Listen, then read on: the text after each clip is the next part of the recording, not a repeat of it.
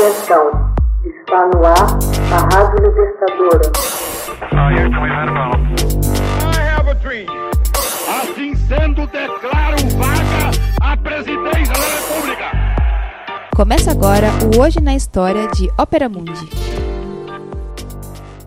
Hoje na História, 16 de março de 1935, contrariando o Tratado de Versalhes, a Alemanha restaura o serviço militar. No dia 16 de março de 1935, aproveitando a calma do fim de semana, Adolf Hitler anunciou o restabelecimento do serviço militar obrigatório e decidiu elevar em 400 mil homens o efetivo da Wehrmacht. Essa foi a primeira violação flagrante do Tratado de Versalhes. O mundo foi pego desprevenido, em especial os generais alemães.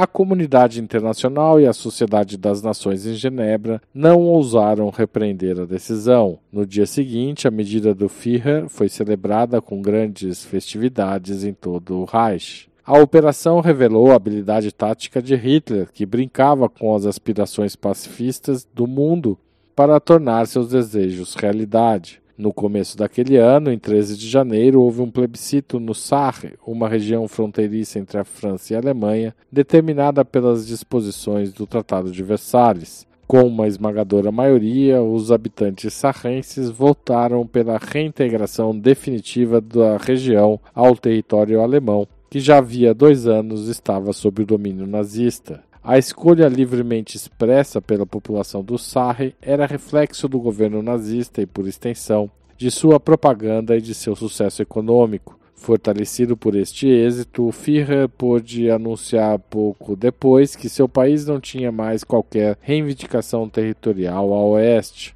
Mais além, renunciou a qualquer pretensão sobre a Alsácia-Lorena, território emblemático da rivalidade franco-germânica de então. Esse discurso tranquilizaria os mediadores europeus, que não possuíam muitas exigências mas o restabelecimento do serviço militar obrigatório teve o efeito de uma ducha de água fria. Entretanto, sempre hábil, Hitler pronunciou pouco depois um novo discurso em que reiterou suas intenções pacíficas e seu desejo pela paz no continente. A opinião pública das democracias europeias se tranquilizaria com este discurso.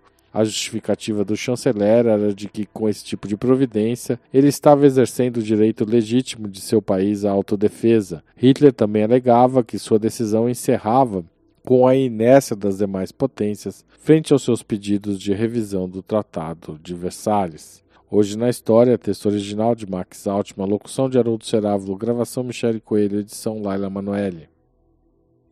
Você já fez uma assinatura solidária de Opera Mundi?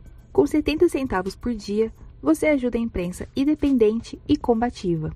Acesse www.operamundi.com.br/apoio.